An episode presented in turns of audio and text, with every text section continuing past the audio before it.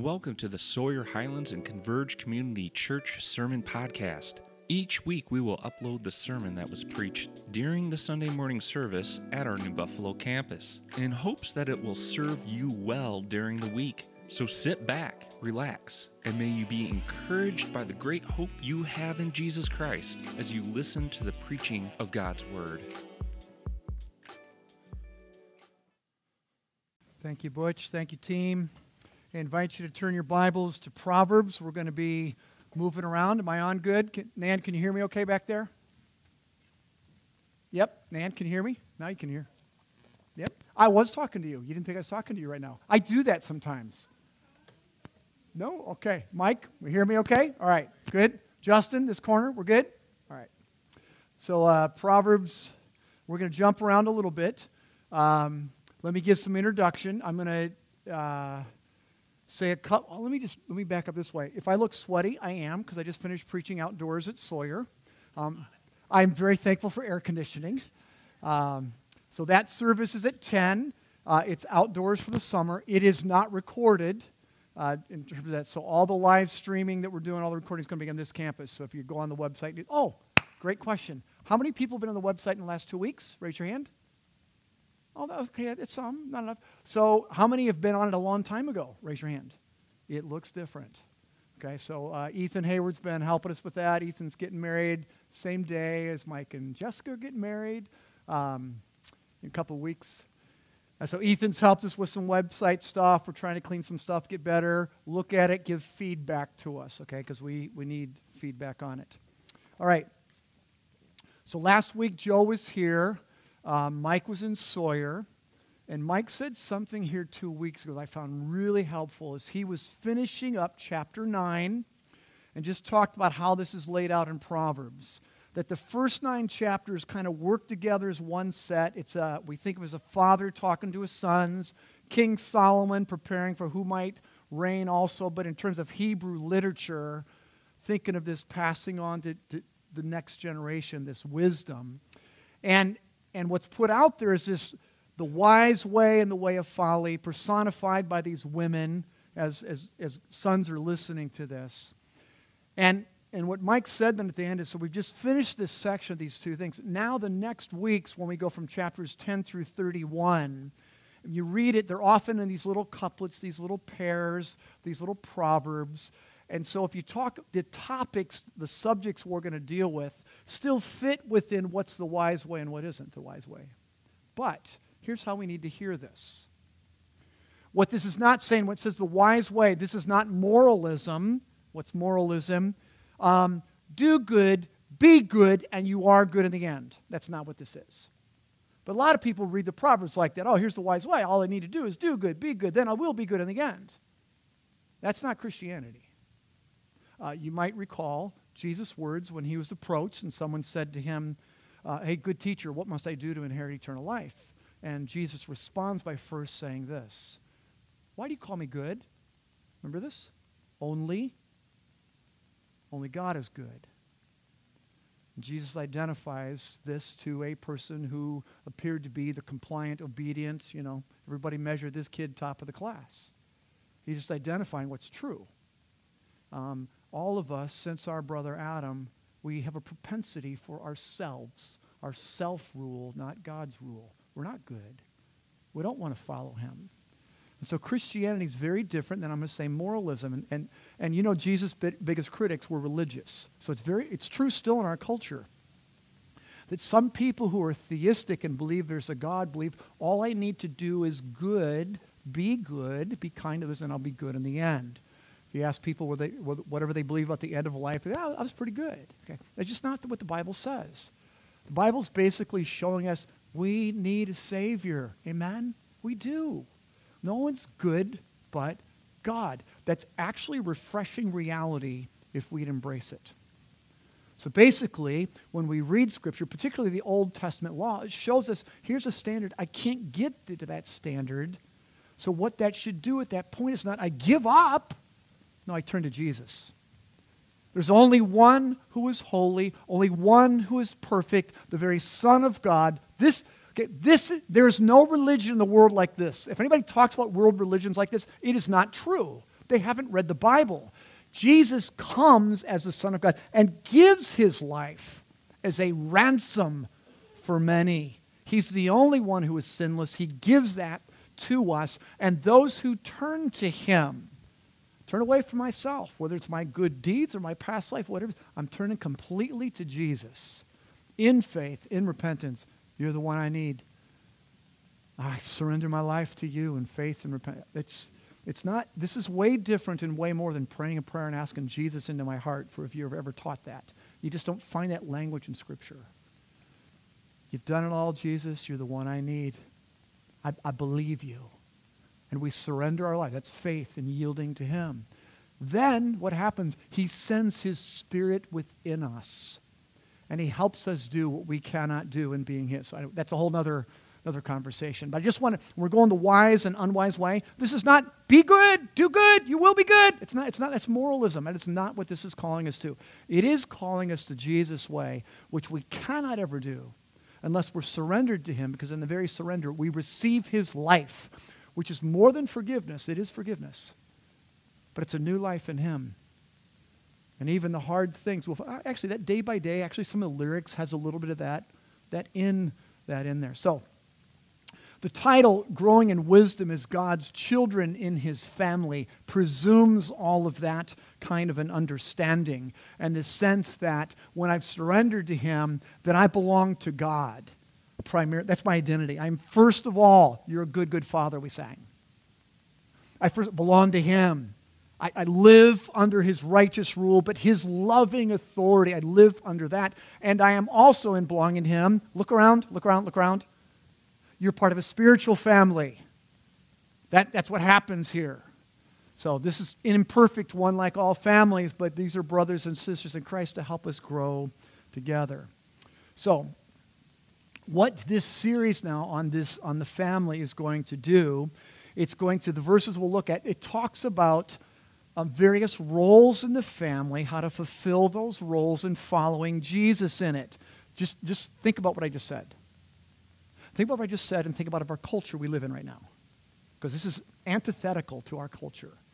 There are various roles that God has given us, and we're to live out those roles in following Jesus. Our culture right now is blowing up every role there is. We're like, it's, it's uh, if, if, if 30 years ago you'd talk about what's going on now, you just laugh and say it's it can't be, it is. So in doing so and following the Lord in these roles, we're going to go against the culture in some things. It's just expected to happen. But the question will come to all of us as we walk through these scriptures is how do I follow Jesus in my respective role? How do I do that? So, still introduction, but that's coming. So, let me just say this. So, for anybody here that says, hey, I don't really have family, I'm not part of a family, or what, where does that go? Um, I just want to understand this. You are also part of a spiritual family. That's here. And in a church, we understand this very much as brother and sister. There are significant things that you can do. So let me say this. Anybody who belongs to God, we realize my life's not about me, it's about Him, being loved by Him and following Him. And in doing so, I also love others. It's giving of oneself like Jesus gave to me. So, in a spiritual family, we're doing that for one another. It's part of our worship of Him. It's a joyous thing for us in our relationships. So, you might be in a small group with somebody. It might be a meal after this, after church. Or we, we're just that relational engaging with one another might be somebody you don't, you've never lived their experience. You don't have their experience, but you listen to them and you can pray. And you know what? God hears your prayers. He hears your prayers. Or there might be a way God nudges you to come alongside them in some other way. That's what the church needs to be. So I'm just saying that's a, that's a that's also a context here that I'm not going to address strongly, but if you're sitting here going like, man, I'm here all by myself, I'm widowed, I'm divorced, I don't have kids, my kids hate me, I don't have a family, I am just saying there's a spiritual family too, and that, that relates here. Okay, so that's all my, my on-ramp to come in. That's a long on-ramp, right? Anybody say I always do long on-ramps? Okay, I say it. but I see it all connected. Okay, so I'm going to do this. I'm going to read two scriptures that are going to operate as a theme um, there are many of them. I actually didn't see. Can I see a worship guide for Converge? I don't know how we put it in here. Okay, this is exactly what I told her, and I don't like it. Okay. So we did it different at Sawyer because so at Sawyer we're outside, so you can't project. So everything's got it. So in Sawyer, um, our worship guide's got a list of all the scriptures we're going to have today. Today, what's in your worship guide is the theme, so that's good. Somebody said, I'm going to talk fast. Oh, that's a surprise. Um, just, just for a change. Um, so if you miss stuff and you want some things, like if you're taking notes, just email the office and she'll send you the notes. So don't, don't sweat all that, okay? But, and Thad's on today. Is this number two, number three? You've been doing this, Thad? Two? Awesome. Thank you. So pray for him because following me is tough. Uh, so we'll try to get up there, but just you can, you can email Sonia. All right, here's, here's the two. There's a theme. Uh, chapter 3, verses 11 and 12.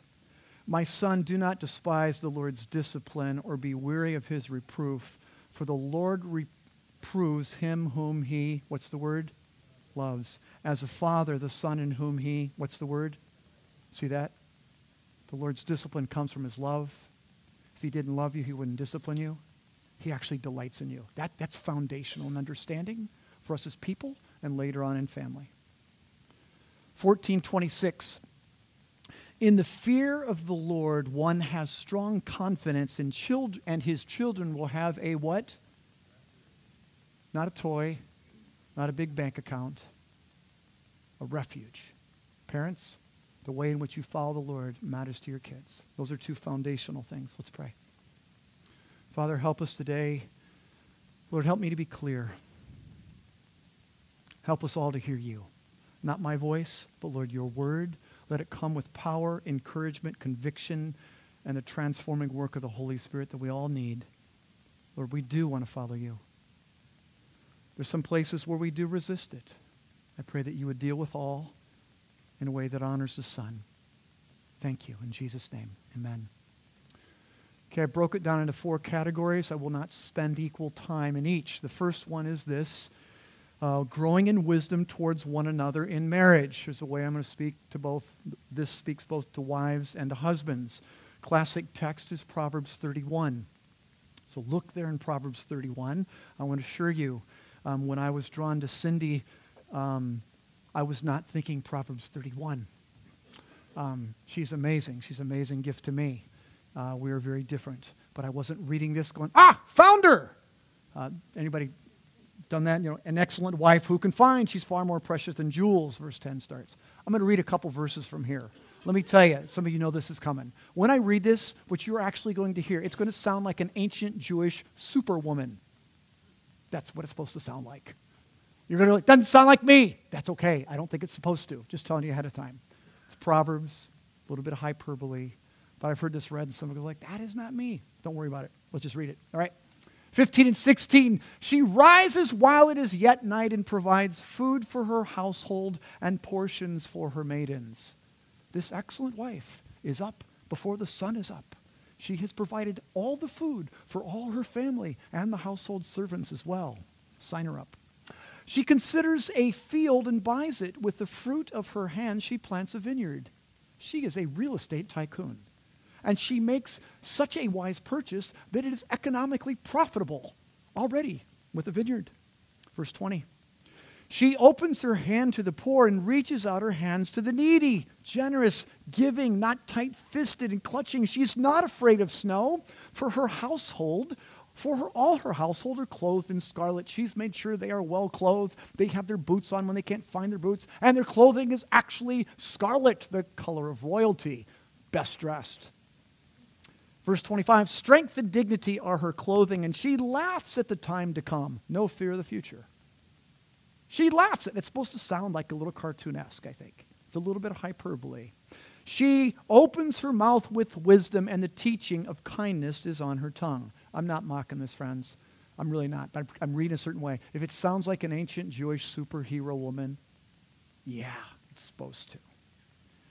It's like this ideal standard. Here's what, here's what I've seen many times. I've seen it read, heard, heard women talk about it, even studies on it. They go like, who can be that? I quit. I can't. Now, the key to understanding this is actually in the conclusion, which I'm not getting to yet. I will get there. Don't read ahead, Shirley. Don't read ahead. We're going to get there. Wait for the punchline.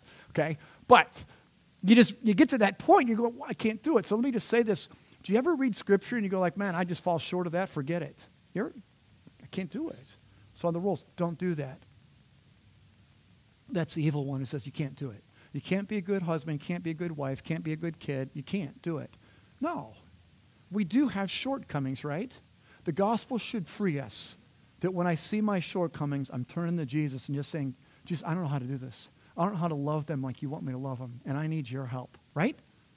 That's what he's calling to us. Do you think Jesus is going like, this is it, women? You don't get it? Sorry, you're not following me.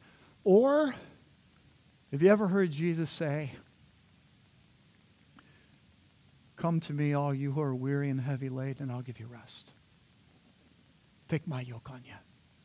You ever heard Jesus say that? That's, that's, his, that's his real words. So that other voice, that is not his voice. And that's not how we're to read this particular proverb. But our shortcomings are to turn us to Jesus. Jesus is always calling us to something greater than ourselves, friends, and that's where we will find him. Do not give up, but turn to him, because that's where we will find him. Simple obedience is greater than ourselves. So turn to him. All right, wives, we're still going. I want to encourage you with this. I'm going to start here. You are the ideal one for your husband. You're the ideal. So, no matter what your story, whatever went on and all the details, no matter, the God of the universe brought you two together. Here's why I can say that. Because that's what Jesus said. He said, What God has joined together, let no one separate. And there's a whole discussion about marriage and divorce. And when he said, Look, what God has joined together, let no one separate. So when I get asked sometimes, Justin, remember this, I'm going to talk about this a long time ago. I get asked sometimes, Hey, how do you know if this is the right person? And someone could ask me that prior to marriage or after being married. Uh, my standard answer is this here's, one, here's how you know, or here's when you know. When you're married, that's when you know this is the right one. Why? Because God joined you two together. Okay? He did. So, Scripture, you, know, you might remember this in 1 Corinthians 7. It even addresses a situation where a believer is married to an unbeliever, and you stay in it. You're trusting God for it, however that is. Okay? So, I'm just, our, our job in whatever situation we're in right now, whatever it is, it's to live out our role as best we can, following Jesus with all of our shortcomings, receiving his grace. Okay? All of us all of us here in this room have made mistakes. We've sinned probably in ways we're embarrassed by. The days past, we, we can't. What do we do about the days past? We turn to Jesus about the days past. In God's economy, He's able to redeem everything in life, even our sin, even our stupid headedness. He's able to do that and make things good. So, where you are now, just walk it out. Trust Him for it. It's still bigger than you, but I want to say to you, that's what He wants right now.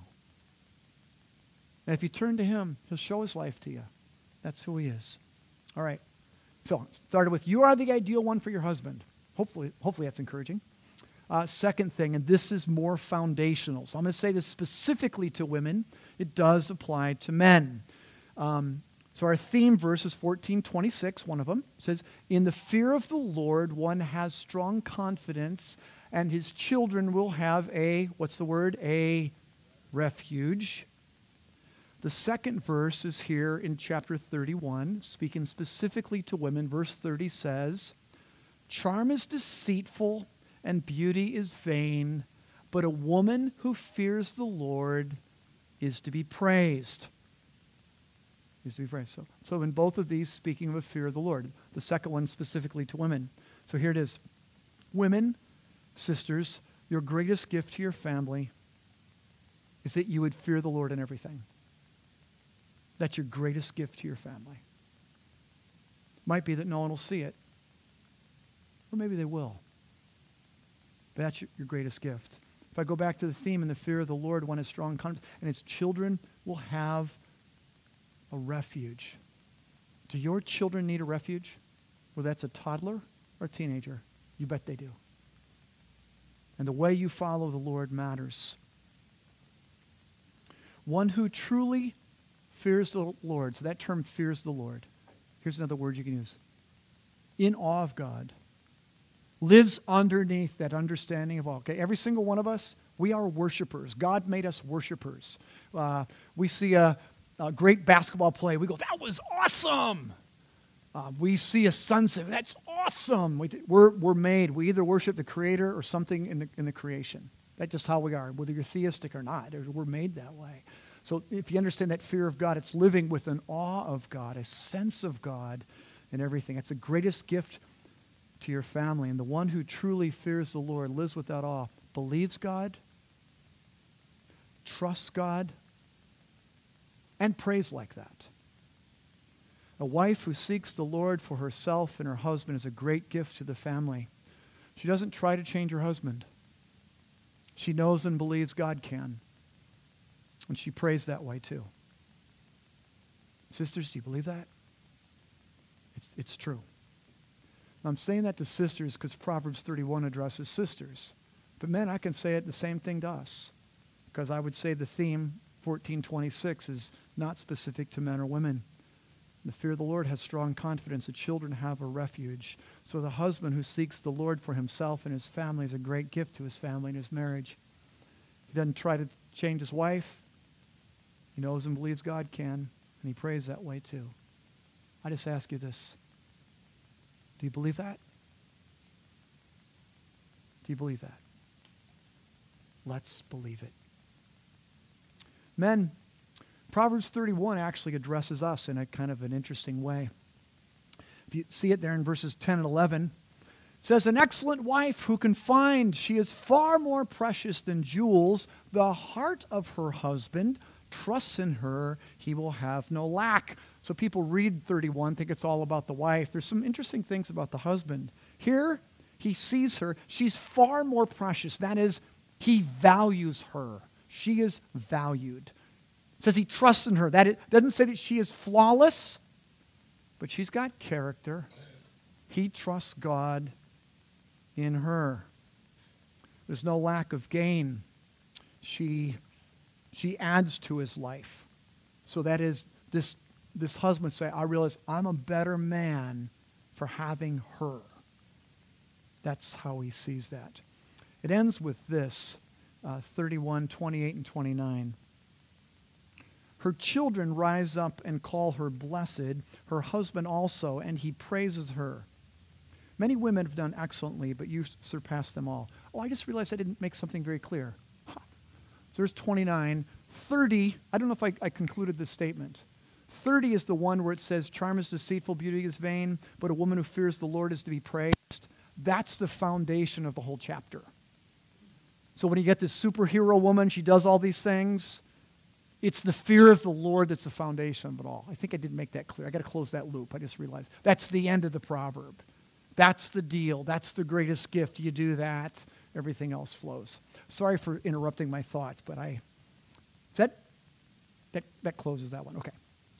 Uh, her children rise up and call her blessed, her husband also, and he praises her. Many women have done excellently, but you surpass them all. Imagine if I had the husbands right now stand up and say that to their wives, which I won't do.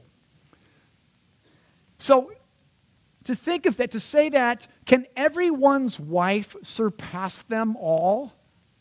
Of course not. So, what's the point of this? So, these verses are actually about the husband's heart towards his wife and his words that would follow. So, husbands, brothers, listen to me in this. Our hearts towards our wives really matter, and our words that follow really matter. It's not just the path of wisdom, this is Jesus' path. It's where we got to be. Um, I won't read it all, but you know this well from Ephesians 5. We did Ephesians a couple years ago but there's that section, husbands to wives. The, the whole book of Ephesians is driven from what Christ has done and how we're unified with Christ and, and the unity, the oneness in the body. And when it comes to marriage, it's just another expression of this oneness and speaks very specifically both to men and women, husbands and wives. And it speaks, husbands, to us of how we are to love our wives as Christ loves the church. Jesus, who gave himself up for her, that's how we are to love them. It speaks of washing her with the word. That is, there's a spiritual mindset in the husband. It actually washes our wife. And here's the phrase it's an interesting phrase. that the husband is to nourish and cherish his wife as Christ does the church because we're one body. And just as we're one with Christ, husbands and wives are one. Just because nourishes and cherishes as he does his own body, because we're one. It's think just so think of the words to nourish and and to cherish. Is that how my my wife say that? Now that's I've actually it's been a question when Cindy and I do a marriage retreat. Uh, we usually that's how we celebrate our anniversary. We read a book together and then we ask the hard questions. And uh, that would be one I remember asking. Hey, tell me where I do this or I don't do this. What nourishes and cherishes you? Um, you want to do that when you got a couple days together because the conversations can be can be harder conversations. Be really good conversations. They can be growing conversations that you really learn from. That's the call. So, men, have you cherished your wife like God's word calls you to? Does she feel that and nourished? So, if not, what do we do? I give up. I can't do this. Nope. Where we see our shortcomings, the thing to do is to repent. Say, Lord, I have not done this. There might be forgiveness to be asked, but I've not. I want to, and ask his help. He gives the help that we need. The fact that we find ourselves stuck or short or can't do it, that's actually a good place because he will not withhold from us. And he will give. He calls us to this very thing. Friends, this is the path of wisdom. It's gospel wisdom in the understanding of one another and thanking God for one another. All right. Um,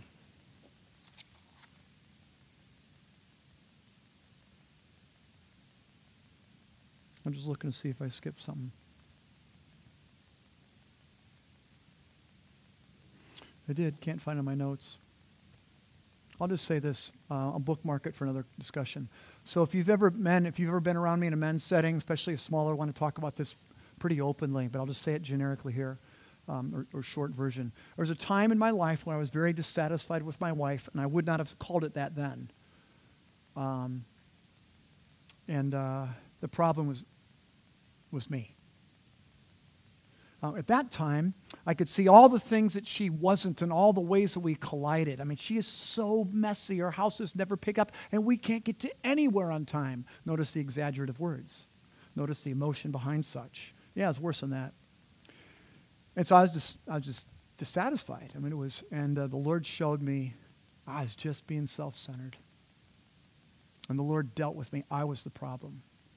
Now, if you would have talked to me at the time, I had a list of 20 reasons with, with backup and footnote of how I was right and she was wrong.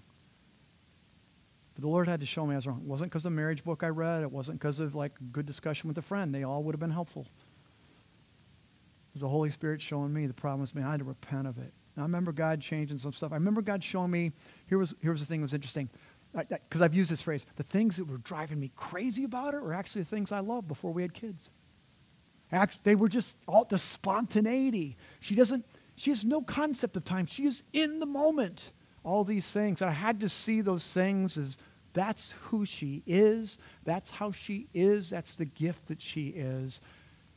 And when I could see it that way and confess the self centeredness in me, because that was the problem, you know what happened? My heart started to turn this way. God started to do it. And I'd tell her those things. And those were actually the places where we butt heads, because I am the exact opposite of her in so many things. But it's a thing that I love about her. Why now? It's different. She changed? It's right here. So when God dealt with my heart and confessing that, and to her actually, saying, I'm telling you things, there's a lot of things that change our relationship. And you can interview Cindy and ask her anytime about this. And she's talked about it. I shouldn't tell this story.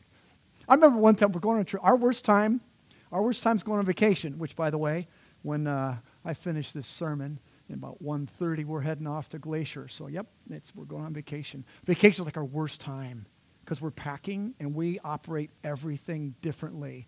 Um, actually, we were taking a walk this morning, which we could never do when we're packing for vacation. It's like, I don't, I don't actually remember getting an argument this time at all. Not one thing. We're just kind of rejoicing in God. I'm just giving you hope that like there's still we're still growing and learning, you know. I'm I'm really slow to change. I don't remember the purpose of my story. Never mind.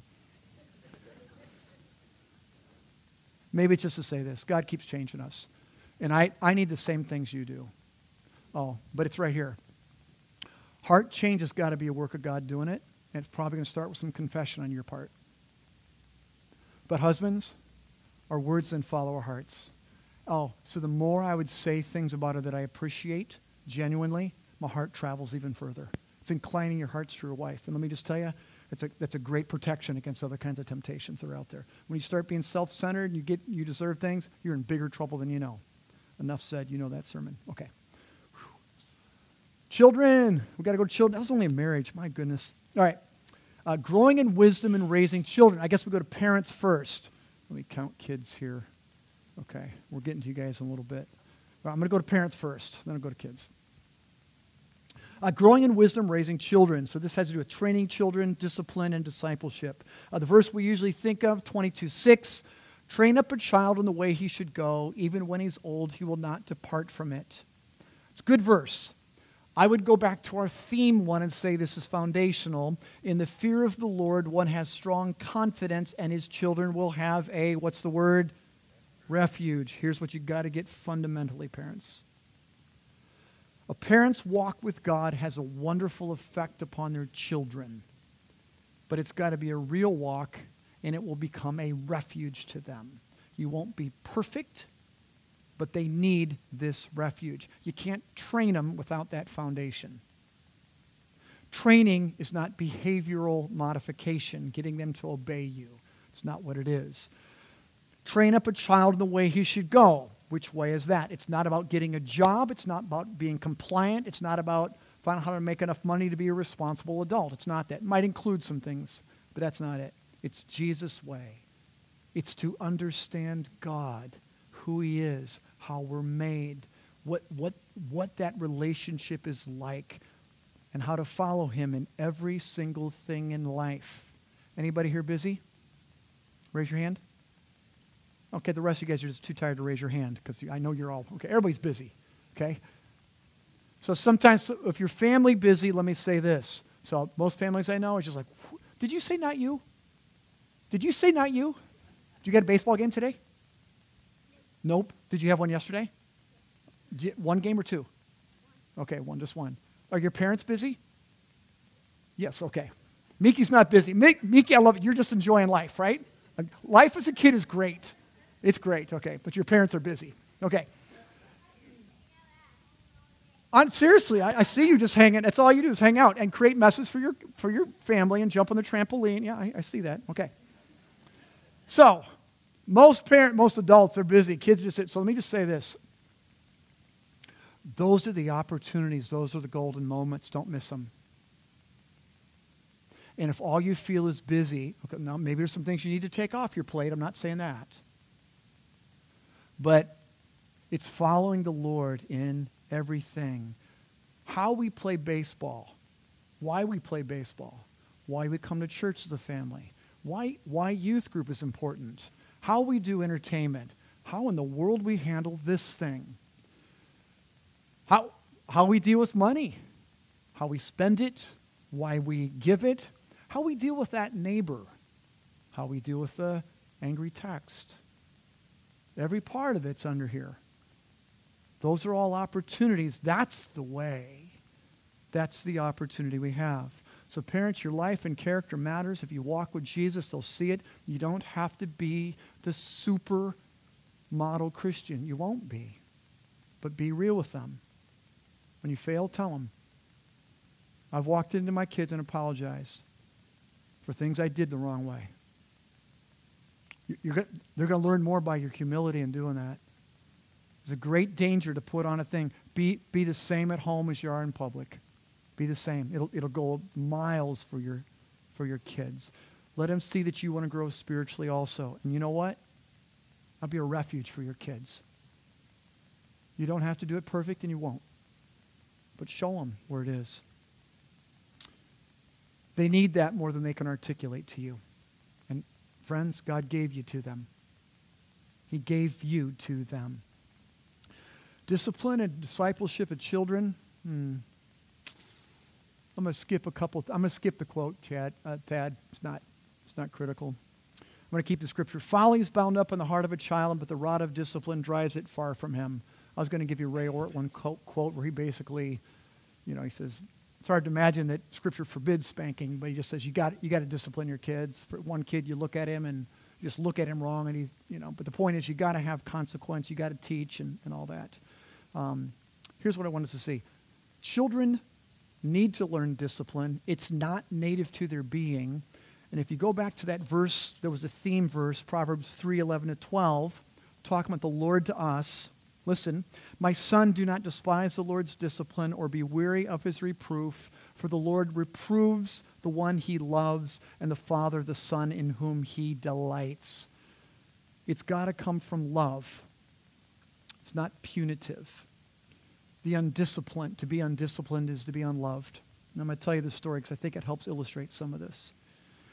Um, somebody said we got teenagers here too, so let me just say this. Um, so by God's grace, all my kids are no longer teens.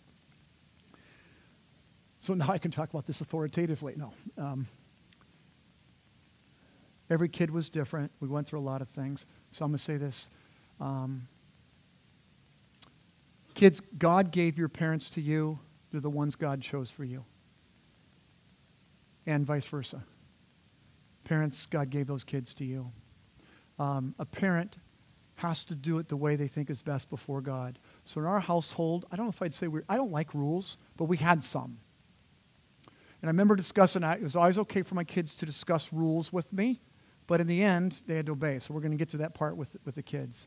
But I want you to get the, the love part. Discipline has to come with love. And if your kids don't know you love them, it won't train them. So however you do that, they got to know that.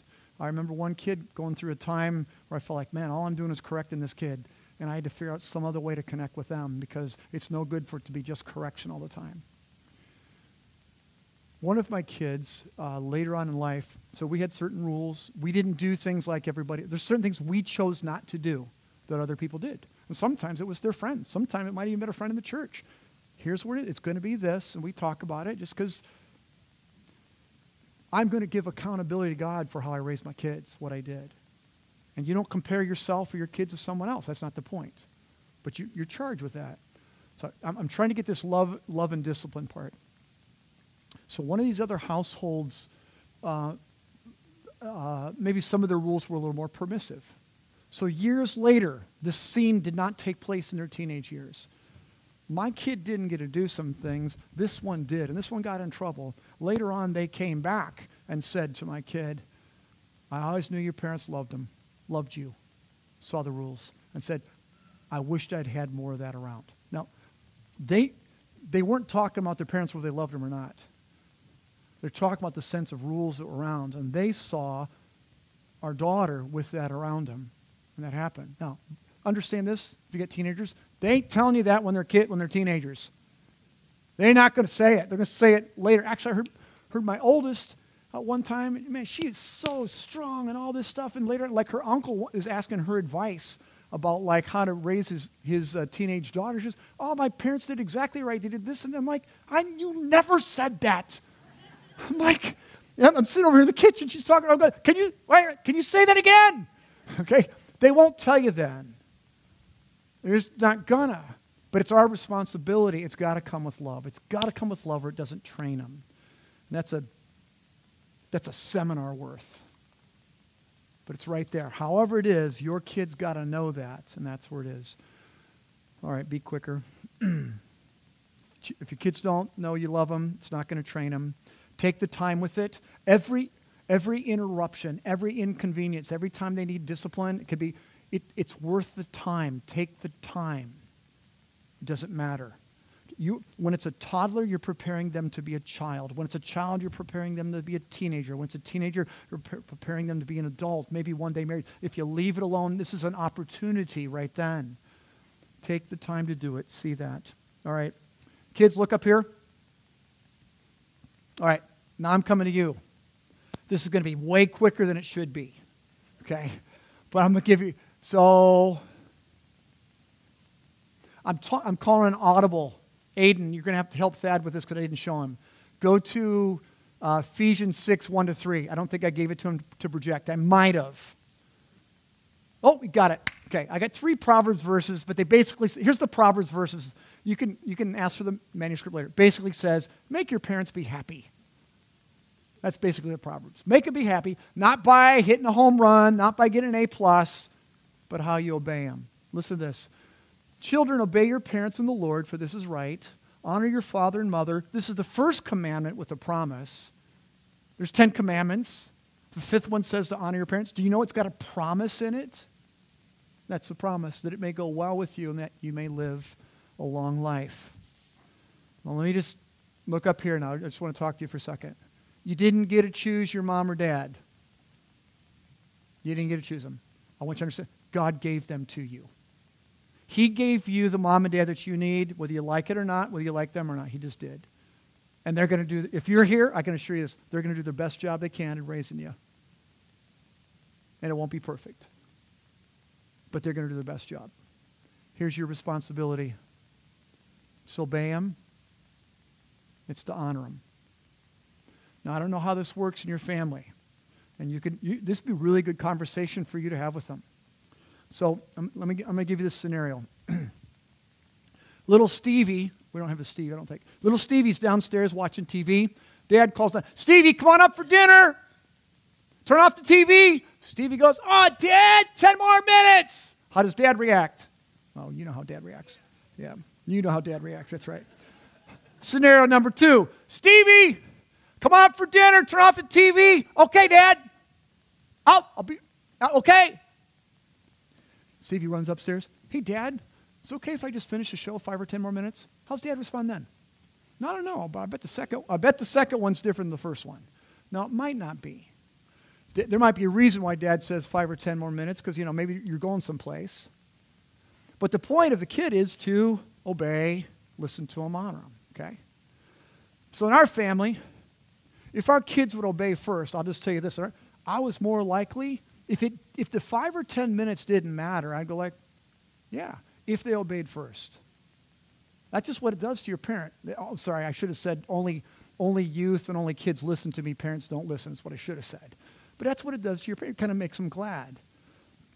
That's your part. The other thing that we would do is, um, with my youth, they could ask me about a rule. And if they had an attitude of obeying, if I felt like this was a time to give a little bit, I would just because they're obeying. Now, some, there's many times we didn't with that. But that's your responsibility. So here's what I want to just ask you. Youth, kids, do your parents know that? Do you respect them? Do your parents know that? Do you honor them? Do you listen? There's, there's some sitting out in the lobby. Should I go get them too? They're, they're watching on TV. Zion, I got my eyes on you. Okay, I can see you. Do, do your parents your parents know that? Because that's your responsibility. Okay? You're going to need to ask God's help with that. But that's what he's that's what he's asking. Do you appreciate him? Why not tell him? All right. Last part, and I went long, I'm sorry. Last thing. Growing in wisdom as God's child. I'm just going to read Luke 11 here because this is the Father, because we all need the Father's help. And if you're here, you're a child of God, this, this fits. So here's, here's what he says. Let me have the worship team go ahead and come up. So I'm going to just pray from this, and then we have communion, I think. What father among you, if his son asks for a fish, will instead of a fish give him a serpent? Or if he asks for an egg, will give him a scorpion? If you then, who are evil, know how to give good gifts to your children, how much more will your heavenly Father give the Holy Spirit to those who ask? Get this. Whatever it is, whatever role you have, you need the Lord's help to do it well. Don't you? I do. Whatever it is single, married, son, daughter, husband, wife, parent, whatever it is, brother, sister in Christ, we need his help. And our Heavenly Father loves us. And if you come to him and ask, like he's going to get stingy all of a sudden, he already gave us Jesus. He's not going to get stingy. He's going to give the Holy Spirit to those who ask. And that's what we need. Let's pray for that now as we prepare for communion. Father, thank you for your word. I pray that we'd walk away hearing your voice in the end. and that you'd turn our hearts to you, even as we prepare to celebrate the death of the Son for us. And that you, oh God, give us what we need. We want to walk with you. Thank you for being near. In the name of Jesus. Amen.